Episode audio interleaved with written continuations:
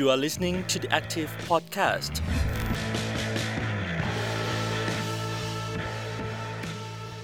สวัสดีครับคุณผู้ฟังยินดีต้อนรับเข้าสู่ช่วงเวลาของ The Active Podcast วันนี้อยู่กับผมกันรุ่งโรจน์สมบุญเก่าครับ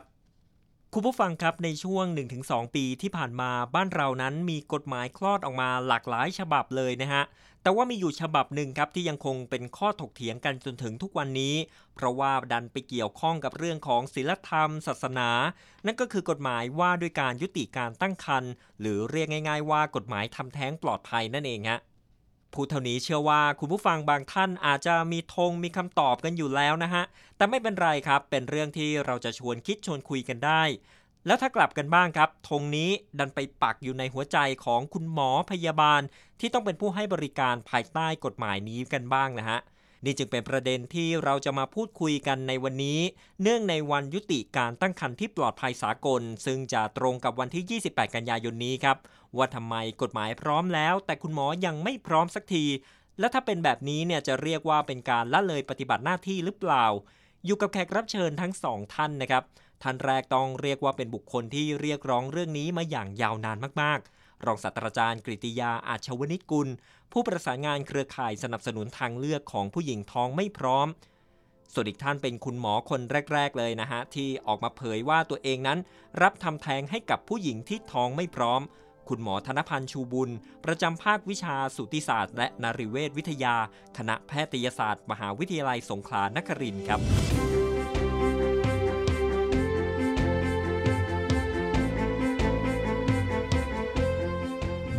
วัสดีครับอาจารย์ก่อนอื่น ต้องถามอาจารย์ก่อนเลยว่าไทยเราเนี่ยผ่านกฎหมายมาแล้วเนี่ยประมาณถ้าตีกว้างก็คือประมาณเกือบ2 ปี แต่ทำไมปีนี้ครับในเรื่องของวันยุติการ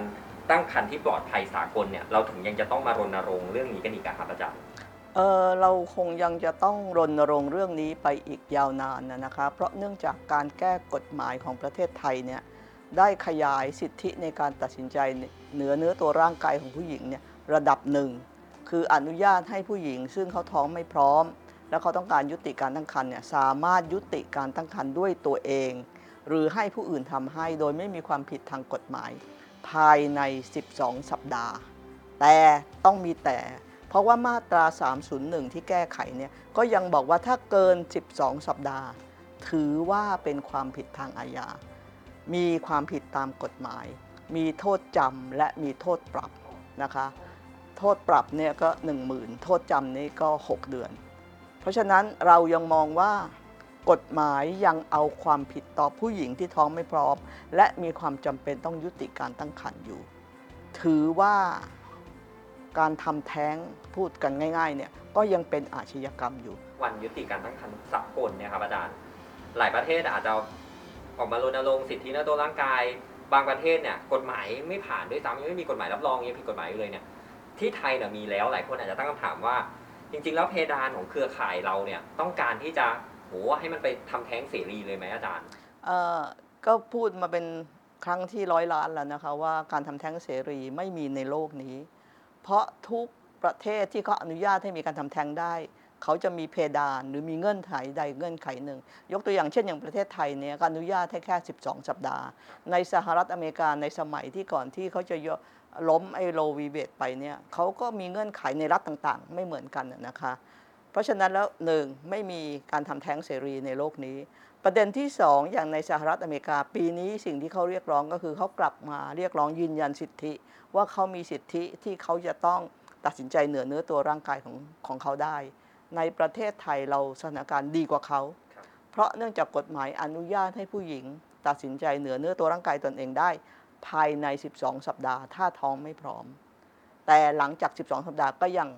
ยังมองว่าผิดอยู่อย่างที่ที่พูดเมื่อกี้นะคะ เพราะฉะนั้นสิ่งที่เราต้องการทำเราไม่ต้องการขยายเพดานอะไรทั้งสิ้น แต่เราต้องการให้ยกเลิกไอ้เรื่องความเป็นอาชญากรรมดีก่อน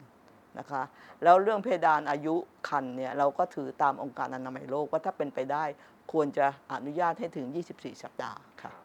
แต่จริงๆ แล้วในกฎหมายก็ยังมีในในเรื่องของรายมาตราที่ให้ 20 สัปดาห์อีกไม่ใช่เหรอครับอาจารย์ ใช่ค่ะทำไมถึงถึงไปใช้ข้อนั้นแทนไม่ได้อะครับอาจารย์เออใช้ไม่ได้เพราะไอ้ข้อนั้นน่ะมาตรา 305 วงเล็บ 5 เนี่ยมันมีเงื่อนไขนะคะ และเงื่อนไขนี้ก็คือว่าต้องทำตามประกาศ ของกระทรวงสาธารณสุข ซึ่งอยากจะบอกว่าจนถึงวันนี้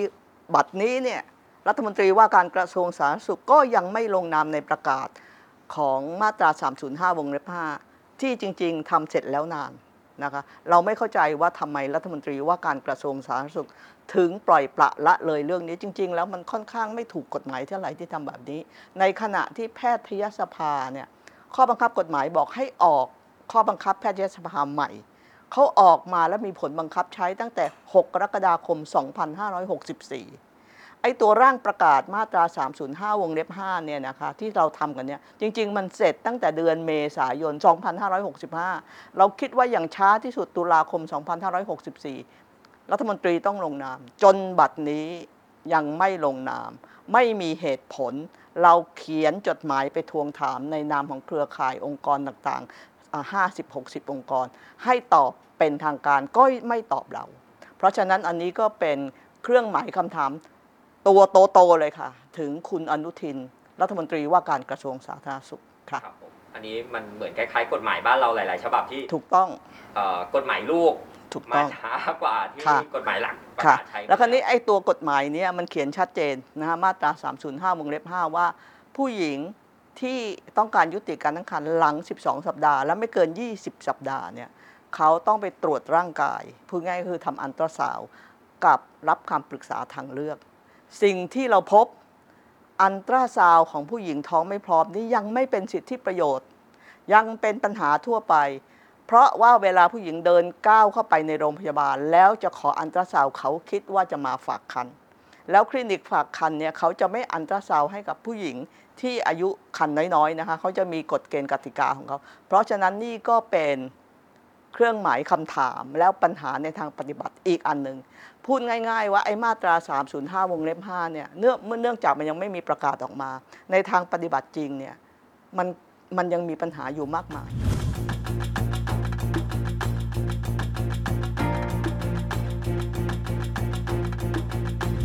ปัจจุบันเนี่ยเรามีประมาณ สถานบริการประมาณ 110 แห่งทั่วประเทศได้ไหมครับอาจารย์ที่ค่ะแล้วก็110ไม่แห่ง ได้ประชาสัมพันธ์ด้วยซ้ำบางที่ว่าตัวเองรับทำแท้งด้วย มันมันนำมาสู่จำนวนที่มันมีน้อยเหลือเกินตอนนี้ไหมครับอาจารย์ คือไม่มีสถานบริการยุติการตั้งครรภ์อันไหนเลย ที่มีการประชาสัมพันธ์ จริง ๆ เราก็ไม่ต้องคิดว่าให้สถานบริการเขาประชาสัมพันธ์หรอกค่ะเพราะจริง ๆ หน้าที่นี้ไม่ใช่เป็นหน้าที่ของสถานบริการ แต่เป็นหน้าที่ของกระทรวงสาธารณสุข เหมือนกับเรามีโรคอะไรสักอย่างแล้วต้องการจะทำประชาสัมพันธ์ให้ประชาชนทราบว่า โอ้มันมียาอย่างนี้แล้วนะมันมีเทคนิคอย่างนี้แล้วนะ กระทรวงเป็นคนทำนี่เป็นอีกอันหนึ่งซึ่งเป็นข้อสังเกตและเป็นข้อเรียกร้องในตัวกฎหมาย ที่ให้กระทรวงสาธารณสุขทำหน้าที่นี้ ในการประชาสัมพันธ์ สิ่งที่เกิดขึ้นกระทรวงยังไม่ทำอะไร ยังไม่ตั้งงบประมาณ ยังไม่ขยับอะไรแม้สักก้าวเดียวนะคะดิฉันพูดนี้ด้วยความขัดเคืองใจนะคะเพราะว่าเราพยายามผลักดันภายใน มีเจ้าหน้าที่มีผู้ปฏิบัติงานที่มีความเห็นสอดคล้องว่าควรทำแต่เราไม่ทราบว่าอธิบดีกรมอนามัย รัฐมนตรีว่าการกระทรวงสาธารณสุข ปลัดกระทรวงสาธารณสุขทำอะไรกันอยู่ ผ่านมาเกือบ 2 ปีแล้ว 18 เดือนเต็มๆ เราพบว่าเมื่อเราลงไปในจังหวัดต่างๆ ต่างจังหวัด ชัดเจนเลยว่าในภูมิภาคเนี่ยเขายังไม่รู้เรื่อง เพราะฉะนั้นสิ่งที่เขาทำคือเขาคิดกันเองว่าเขาควรจะทำยังไงนะคะบางคนเขาก็ทำอย่างนี้ บางคนก็ทำอย่างนั้น มันไม่มีสิ่งซึ่ง มันเป็นมาตรการตรงกลางที่ว่าควรจะจัดบริการอย่างไรแบบไหนอะไรเงี้ยค่ะเพราะฉะนั้นอันนี้เรื่องนี้เราก็คงต้องตั้งคำถามกับกระทรวงสาธารณสุขเห็นไหมคะว่ามันมีหลายประเด็นมากที่เป็นเรื่องตรงตรงกลางที่กระทรวงยังไม่ขยับทำอะไรคำถามกลับไปที่ปลัดกระทรวง กลับไปที่รัฐมนตรีค่ะครับซึ่งจริงๆเรื่องของการทำแท้งมันควรจะเป็นหนึ่งในเหมือนการสื่อสารเรื่องอนามัยเจริญพันธุ์อะไรอย่างถูเงี้กยต้องค่ะทำให้เป็นเรื่องปกติ ถูกต้องค่ะอืม คือจริงๆ ในหลักการเนี่ยทางองค์การอนามัยโลกก็แนะนำแล้ว หลายปีแล้วไม่ใช่เพิ่งแนะนำนะคะว่าเรื่องสิทธิในการทำแท้งเนี่ยและบริการทำแท้งเนี่ยควรจะเป็นบริการปกติ เหมือนบริการเจ็บป่วยธรรมดา ก็คือว่าถ้าคุณถูกรถชนนะแล้วคุณเข้าไปโรงพยาบาลก็ได้รับการรักษา แม้นว่าหมออาจจะไม่พอใจพฤติกรรมของคุณ เช่นพวกเด็กแว้นเนี่ยล้มลงมาสมองบวม เข้าไปโรงพยาบาลเนี่ยหมอไม่ชอบนะคะ เจ้าหน้าที่ก็ไม่ชอบ แต่คุณรักษาเขาไหมคุณรักษาถูกไหม แต่ถ้าผู้หญิงคนหนึ่งเขาท้องไม่พร้อมในปัจจุบันเนี้เขา walk in เข้าไปในโรงพยาบาล ซึ่งมีศักยภาพสามารถจะยุติการตั้งครรภ์ให้เขา แล้วคันเขายังไม่เกิน 12 สัปดาห์เนี่ยหลายแห่งปฏิเสธครับหลายแห่งมีพฤติกรรมที่แย่มากกว่านั้นคือไล่ แสดงความไม่พอใจบอกที่นี่ไม่ให้บริการ แต่หลายแห่งดีในแง่ที่ว่าให้ข้อมูล นะคะ เช่นให้เบอร์ 1663 ไป หรือให้ไปติดต่อที่นั่นที่นี่นะคะครับเพราะฉะนั้นสิ่งที่เราพบก็คือว่ามันยังมีสถานบริการที่มีศักยภาพในการจะให้บริการยุติการตั้งครรภ์จำนวนมากไม่ให้บริการค่ะ โดยเฉพาะอย่างยิ่งย้ำเลยในกรุงเทพมหานคร สถานบริการของกทม กรุงเทพมหานคร ซึ่งมีโรงพยาบาลกทมเนี่ย11 แห่ง และมีโรงพยาบาลที่ปัจจุบันเป็นโรงพยาบาลมหาวิทยาลัยนะคะ ที่วชิระพยาบาลเนี่ยก็ไม่ให้บริการค่ะ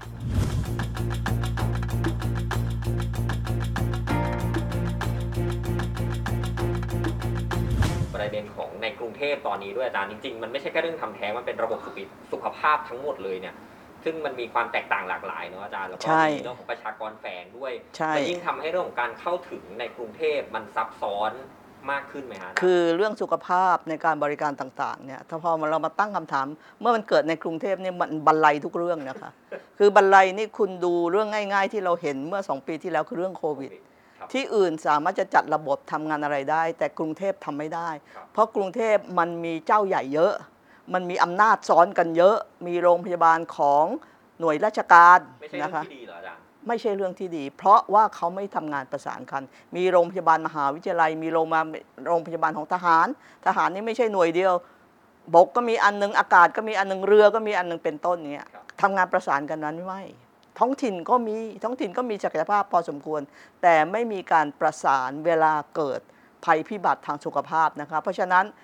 อันนี้ก็เป็นโจทย์ใหญ่ของประเทศไทยของทุกรัฐบาล ไม่ใช่เฉพาะรัฐบาลนี้หรอก ว่าต้องจัดการกับเรื่องระบบสุขภาพในกรทมให้ได้ค่ะครับแล้วอันนี้มาเกี่ยวข้องกับเรื่องทำแท้งได้ไงก็เรื่องทำแท้งก็ไม่มีใครสนใจนะคะ เราเสนอไปเลยนะคะ เราจะยื่นจดหมายวันที่ 28 นี้ว่าให้เป็นนโยบายของคุณชัดชาติข้อ 216 เพิ่มมาเลยแล้วคุณต้องทำอันนี้นะคะ เพราะเนื่องจากว่าอ่า จากการทำงานของเราได้มีเครือข่ายเนี่ยเราก็พบว่ามีคนประสบปัญหาแล้วไม่สามารถเข้าถึง ถ้าเขาจะเข้าถึงได้เขาต้องจ่ายแพงนะคะในอัตราที่อย่างต่ำประมาณ 5,000 บาทครับนะคะเพราะฉะนั้นแล้วนี่เป็นสิ่งซึ่งเออองค์กรปกครองท้องถิ่นต้องรับผิดชอบค่ะอาจารย์หวังกับ action ของผู้ว่าชัชชาติแค่ไหนในเมื่อกฎหมาย หรือว่ากระทรวงสาธารณสุขยังไม่ประกาศใช้ตามที่อาจารย์เสนอเลยเนี่ยแล้วกรุงเทพ ที่ถือว่าเป็นจังหวัดหนึ่งเนี่ยจะทำอะไรได้บ้างอาจารย์ เอ่อหวังและไม่หวัง ที่ไม่หวังเนี่ยก็จากการสังเกตวิธีการทำงานของคุณชัชชาติเนี่ยคุณชัชชาติจะมีความชัดเจน มุ่งมั่น ถ้าเรื่องนั้นเขาแน่ใจ เรื่องนั้นเขาถนัด แต่เรื่องไหนที่คุณชัดชาติไม่ถนัด มีแนวโน้มที่คุณชัดชาติจะลังเล โมไว้ก่อนจะจะให้คนอื่นพูดแทนหรือจะอะไรอย่างนั้น ซึ่ง เรื่องนี้เนี่ยเรามีองค์กรเครือข่ายที่ได้คุยกับทีมคุณชัดชาติไว้แล้ว ตั้งแต่สมัยเลือกตั้ง อันนี้ก็ผ่านมาหลายเดือนแล้วนะคะก็ยังไม่มีอะไรออกมาเป็นรูปธรรม ตัวตัวดิฉันเองก็พยายามจะติดต่อกับรองผู้ว่านะคะ ทั้งเขียนไปลงไปใน Facebook โทรศัพท์นะคะ ก็ยังไม่ได้รับการติดต่อกลับ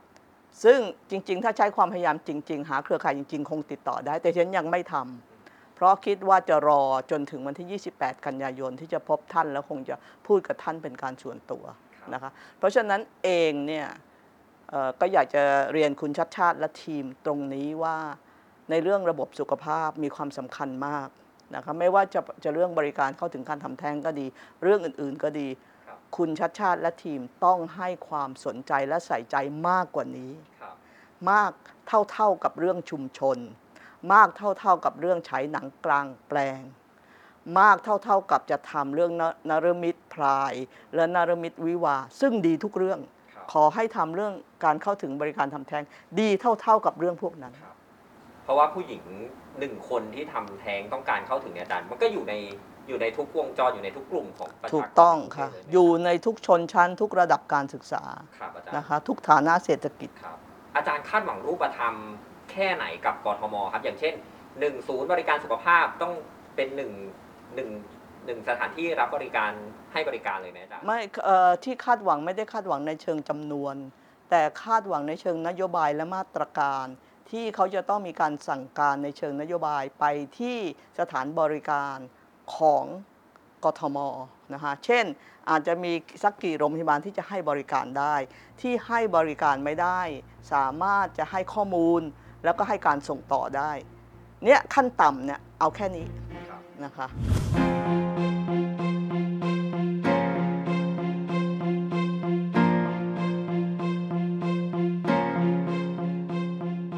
หลังประกาศใช้เป็นกฎหมายนะครับอาจารย์ทั้งในเรื่องของสถานบริการมุมมองของแพทย์ที่ให้บริการจนถึงสิทธิสวัสดิการหลักตามหลักประกันสุขภาพเนะครับอาจารย์มันมันเพิ่มเติม ให้สิทธิ์กับผู้หญิงมากน้อยแค่ไหนอาจารย์ คือจริงๆ เราต้องชื่นชม สปสช นะคะสำนักงาน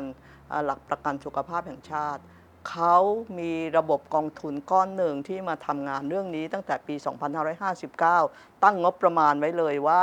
โรงพยาบาลของรัฐนะคะทั้งในกรุงเทพและต่างจังหวัดที่รับยาไปจากกรมอนามัยเนี่ยแล้วขึ้นทะเบียนไว้สามารถจะคีย์เบิก ค่าใช้จ่ายตรงนี้เนี่ยได้ 3,000 บาท แล้วก็ถ้ามีการคุมกำเนิดหลังจากการยุติการตั้งครรภ์แล้ว ก็สามารถจะเบิกจ่ายได้ ถ้าเป็นยาฝังก็ 2,500 ถ้าเป็นยาอื่นๆ เข้าใจว่าอย่างเงี้ยก็ประมาณ 800 บาทอย่างเงี้ยคือเขามีแล้วสิ่งที่เกิดขึ้น ก็คือมีคนใช้น้อยกว่าที่เขาตั้งงบไว้ เพราะฉะนั้นเขาก็เลยเดิมเขาเคยตั้งงบไว้สักปีละ 30,000 คน ตอนนี้ก็ลดลงมาเหลือปีละประมาณ 20,000 คนอะไรอย่างเงี้ยฮะงบประมาณลดลง แต่ครั้นี้ใช้น้อยลงใช้น้อยลงแปลว่าคนทำแท้งต้องการการทำแท้งน้อยลงปะ ไม่ใช่ค่ะเขาเข้าไม่ถึง เขาเข้าไม่ถึงสถานบริการของรัฐครับเพราะสถานบริการของรัฐที่เต็มใจให้บริการ ยังมีไม่ครบทุกจังหวัดครับนะคะยังมีน้อยจังหวัดอยู่ แล้วที่ให้บริการก็มีเงื่อนไข คือไม่ใช่ให้บริการแบบแบบไม่มีเงื่อนไข เช่นบางแห่งหมอต้องการอย่างนั้นอย่างนี้อะไรเงี้ย ถ้าต้องการคุยรายละเอียดเรื่องนี้ก็ได้นะคะครับว่าแต่ละแห่งเนี้เขามีเงื่อนไขของเขาแล้วเงื่อนไขไม่เกี่ยวกับระเบียบเอ่อ ของโรงพยาบาลใด ๆ ทั้งสิ้นครับเงื่อนไขขึ้นอยู่กับคุณหมอคนนั้นนะคะ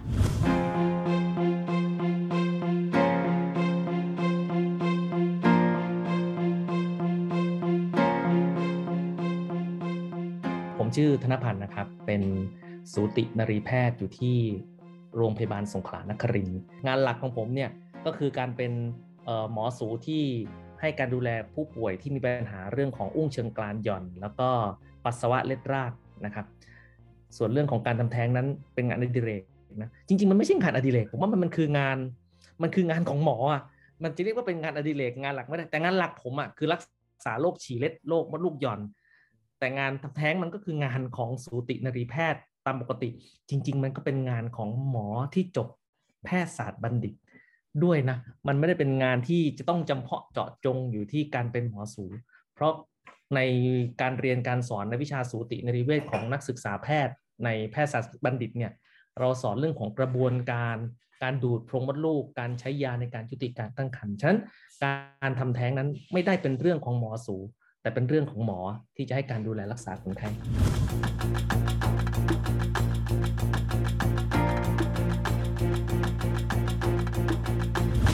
มี การทำงานที่เกี่ยวข้องกับการทำแท้งมาเนี่ยน่าจะเกินน่าจะเกิน 20 ปี 20 ปีนี่ไม่ได้หมายความว่าเอ่อทำแบบผู้สมัครใจนะหมายความว่าทำไปด้วยความจำยอมอะด้วยตอนนั้นเนี่ยเราเรียนสูตินรีเวชเนี่ยเราก็ต้องให้บริการการยุติการตั้งครรภ์ในรูปแบบต่างๆ ในโรคต่างๆ ในข้อบ่งชี้ต่างๆ แต่ว่าในช่วงหลังหลังจากที่ได้เป็นสูตินรีแพทย์เต็มตัว ได้มีโอกาสเข้าสังสรรค์กับเพื่อนร่วมวิชาชีพอื่น ๆ ที่ไม่ใช่หมอด้วยกันเนี่ย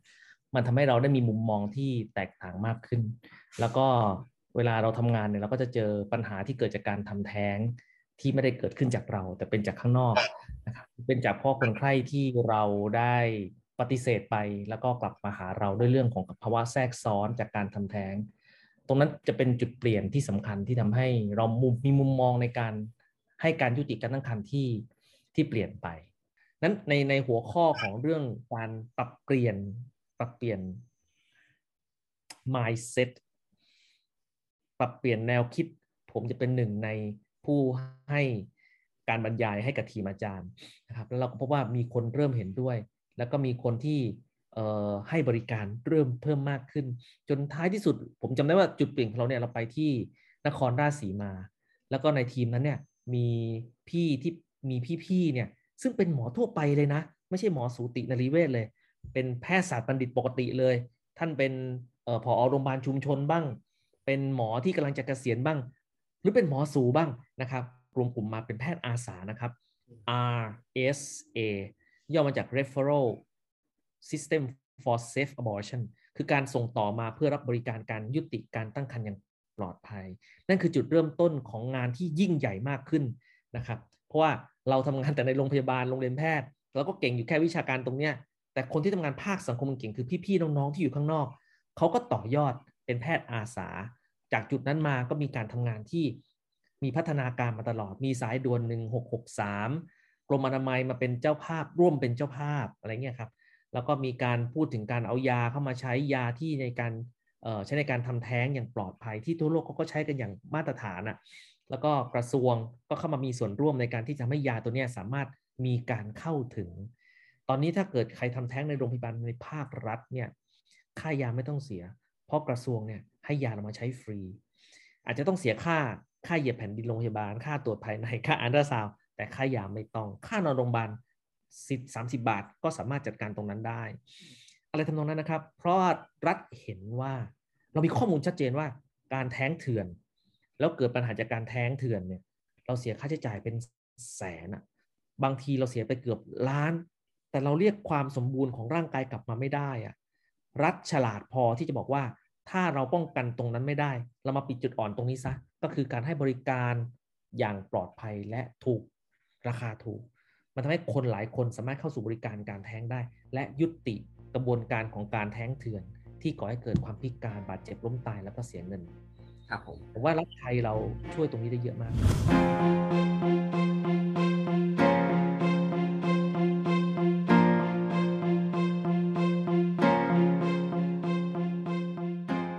ทย์อาสาเนี่ยก็ดูเหมือนจะมีเพิ่มขึ้นใช่ไหมครับ แล้วก็สิทธิ์สปสชสิทธิ์ต่างๆเนี่ยก็เข้าถึงง่ายมากขึ้น อันนี้เราถือว่า ตอนนี้เราสามารถให้ผู้หญิงทุกคนสามารถที่จะเดินเข้าไปทำแท้งในจังหวัดในพื้นที่ในเขตของตัวเองได้แล้วไหมฮะ มันคือสิทธิทางอนามัยเจริญพันธุ์อะคือคืออย่างนี้นะครับ มันเป็นสิทธิบนเรือนร่างของเขาอะที่เขาจะมีลูกหรือเขาจะไม่มีลูกเอออย่าเพิ่งถามถึงเรื่องสิทธิ์อย่างอื่นนะเอาเอาเอาสิทธิ์ในตัวตัวเราเองก่อน ผมจะไม่เถียงเรื่องสิทธิ์ของเด็ก ไม่เถียงเรื่องสิทธิ์ของเทวดาหรือสิทธิ์ของยมบาลไม่เถียงตรงนั้นป่วยการและสิทธิ สู้มา 20 ปี รู้แล้วว่าเรื่องไหนควรจะเถียงเรื่องไหนไม่ควรจะเถียง นี่คือสิทธิบนเรือนร่างก่อนอันที่หนึ่งเราเรามีสิทธิ์แล้วเราเข้าใจและเห็นในสิทธิ์อันเรือนบนเรือนร่างของเขา อันที่หนึ่งนะครับ อันที่สองเราให้บริการได้ไหม มีข้อบ่งชี้ไหม อันที่สามที่สำคัญคือกฎหมาย กฎหมายของเราแทบจะทันสมัยที่สุดในโลกแล้วนะครับ ในเรื่องของการยุติการตั้งครรภ์เราทันสมัยกว่าที่อื่นมากเลย ตอนนี้เอาเข้าจริงๆเนี่ย ไม่มีใครที่จะไม่สามารถได้รับบริการได้ ภายใต้กฎหมายเมื่อปี 2564 เดือนกุมภาพันธ์เนี่ยเขาเขาเปลี่ยนกฎหมายใหม่ กฎหมายเดิมเนี่ยมันก็เขียนไว้อย่างหนึ่งให้ทำได้ให้ห้ามทำอะไรเงี้ยตอนเนี้ยครอบคลุมหมดทุกอย่างแล้ว ในมุมมองผมคืออีกประมาณ 5 ปีข้างหน้าเนี่ยถ้าคนในสังคมรู้ว่าการทำแท้งเข้าถึงและให้บริการได้ เราอยากจะลดอายุของการไม่พร้อมแล้วมาขอทำแท้งเนี่ยให้มันน้อยลง คืออายุคันประมาณ 6 สัปดาห์ 5 สัปดาห์ 7 8 9 เนี่ย มันยังทำได้ง่ายอะ่ะ มาที่คลินิก สั่งยา ให้ไปใช้ ให้แท้งเองที่บ้านได้ด้วยความปลอดภัย อย่าลืมนะครับ ก่อน 12 อาทิตย์การแท้งทุกชนิดปลอดภัย โอเคไหมทำที่บ้านได้ทำที่บ้านได้ ถ้าเป็นเช่นนั้นเนี่ย มันจะต้องไม่ต้องไม่ไม่ต้องไปรบกวนใครในระบบของสาธารณสุขมากมาย จบสิ้นที่หมอที่ให้บริการ แต่ถ้าเมื่อไหร่มันเกิน 12 อาทิตย์มาแล้ว จนถึง 20 อาทิตย์เนี่ย มันจะต้องเข้าไปนอนในโรงพยาบาล มันต้องมีคนอีกมากมายที่เกี่ยวข้องเลย พยาบาลอีกหลายคนที่ต้องมานั่งดูว่าเด็กที่ทำแท้งมาแล้วเกิดอะไรขึ้นเขาต้องเห็นเด็กที่โดนทำแท้ง ถ้าเขาทำใจไม่ได้เขาจะตกนรกกับการทำงานมากมันไม่ใช่ผมไง ที่จะเห็นทุกอย่างอย่างเป็นเรื่องปกติแล้วอะก็แค่บอกว่าไปเกิดใหม่นะลูก ไปเกิดใหม่นะลูก ผมเวลาทำแท้งเสร็จถ้าเกิดเห็นตัวเด็กมา ผมก็จะบอกเขาว่าไปเกิดใหม่นะลูก ผมซึ้งมากเลยในกรณีที่คนไข้คนหนึ่งเนี่ยที่เข้ามาหาไม่หลายหลายคนแล้วล่ะ เขาเกลี่ยทรัพยากรกันแล้วเขาบอกว่าการเอาคนนี้ออกหนึ่งคน จะทำให้ลูกอีกสามคนเรียนจบนั่นคือการเกลี่ยทรัพยากร ซึ่งคนที่ไม่ได้ทับไม่ได้ให้บริการแบบผมเนี่ย อาจจะไม่ได้เคยเห็นสิ่งเหล่านี้นะนี่เป็นข้อดีที่ทำให้เราได้เห็นว่าเออการเกลี่ยทรัพยากรคือเขาพยายามจัดการชีวิตแล้วอะในการที่จะจัดการไม่ให้เขาเออให้ลูกเขาต้องอยู่ได้อะไรเงี้ยครับก็มีคนถามบ่อยๆว่า แล้วทำไมไม่ป้องกัน ประโยคเด็ดอะทุกครั้งละครับทำไมไม่ป้องกัน คนเรารู้ไม่เหมือนกัน คนเราใช้ชีวิตที่แตกต่างกันนั้นถ้าจะประชาสัมพันธ์ ควรจะประชาสัมพันธ์ว่า รีบคิดรีบตัดสินใจ ถ้าจะไม่พร้อมยังไงก่อน 12 อาทิตย์ไม่ค่อยมีอุปสรรค ทีม RSA หรือทีมอาสาเนี่ยเขาทำส่วนใหญ่ก็ทำที่ก่อน 12 อาทิตย์ พอหลัง 12 อาทิตย์ปุ๊บจะเหนื่อยทันที ระบบมันจะอึดอัดทันทีว่าจะส่งไปที่ไหน เพราะอย่างอย่างที่บอกครับปัญหาคือพวกผมไม่ยอมทำแทนหมอสูที่ดีเขาไม่ทำแทนกัน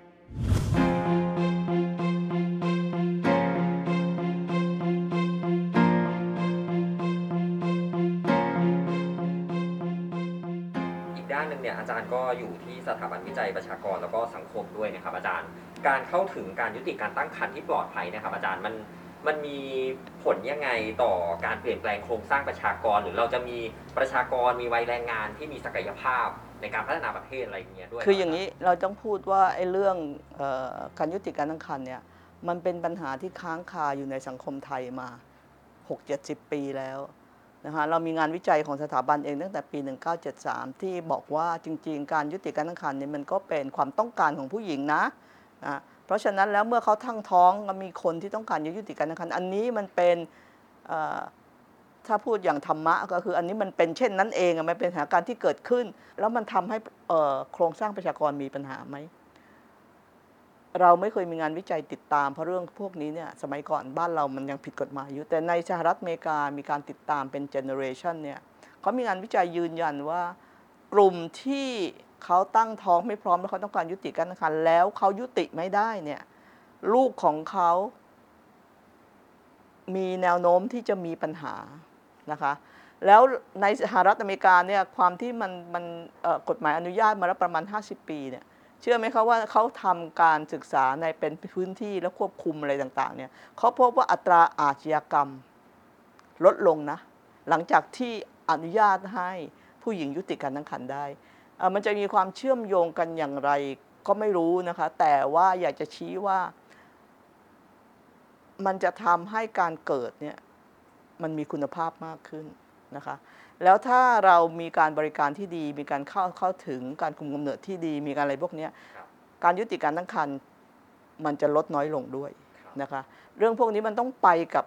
กับปัจจัยอื่น ๆ เช่น เพศศึกษาด้วยอะไรด้วยนะคะ แล้วความสัมพันธ์เชิงอำนาจระหว่างหญิงชาย มันมันมีหลายปัจจัยเข้ามาเกี่ยวข้อง แต่ในเชิงของโครงสร้างประชากรอยากจะยืนยันในฐานะนักประชากรทำงานในสถาบันประชากรนะคะว่าสถานการณ์การยุติการตั้งครรภ์เนี่ยไม่เกี่ยวข้องอะไรกับเรื่องคนเกิดน้อยในประเทศไทยไม่เกี่ยวข้องกันครั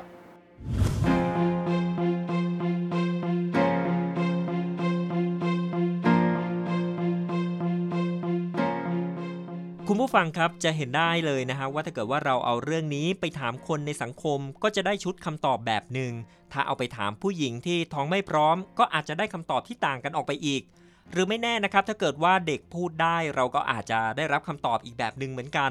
แต่ทั้งหมดทั้งมวลก็อย่างที่อาจารย์แล้วก็คุณหมอบอกนะฮะว่าถ้าทำภายใต้กรอบของกฎหมายที่กำหนดอายุคันคุณหมอเองก็ทำตามข้อบังคับของกระทรวงที่ออกมาก็คงจะมั่นใจได้นะฮะว่าปลอดภัยแน่นอน ส่วนเรื่องที่ว่าจะบาปหรือไม่บาปนั้น ก็คงเป็นเรื่องที่จะเกิดขึ้นกับตัวของผู้หญิงเขาเองในอนาคตนะฮะที่สำคัญก็คือวันนี้พวกเธอสามารถตัดสินใจทำสิ่งต่างๆ ภายใต้สิทธิเสรีภาพในเนื้อตัวร่างกาย ตามรัฐธรรมนูญได้แล้วหรือไม่นั่นเองครับ นอกจากประเด็นข้อถกเถียงเกี่ยวกับกฎหมายทำแท้งในวันนี้นะครับ คุณผู้ฟังยังสามารถติดตามข่าวสารที่เกี่ยวข้องได้ จนกว่าจะถึงวันยุติการตั้งครรภ์สากลผ่านเว็บไซต์ The Active นะครับ วันนี้การลาคุณผู้ฟังไปก่อน แล้วพบกันใหม่ สวัสดีครับ You are listening to the Active Podcast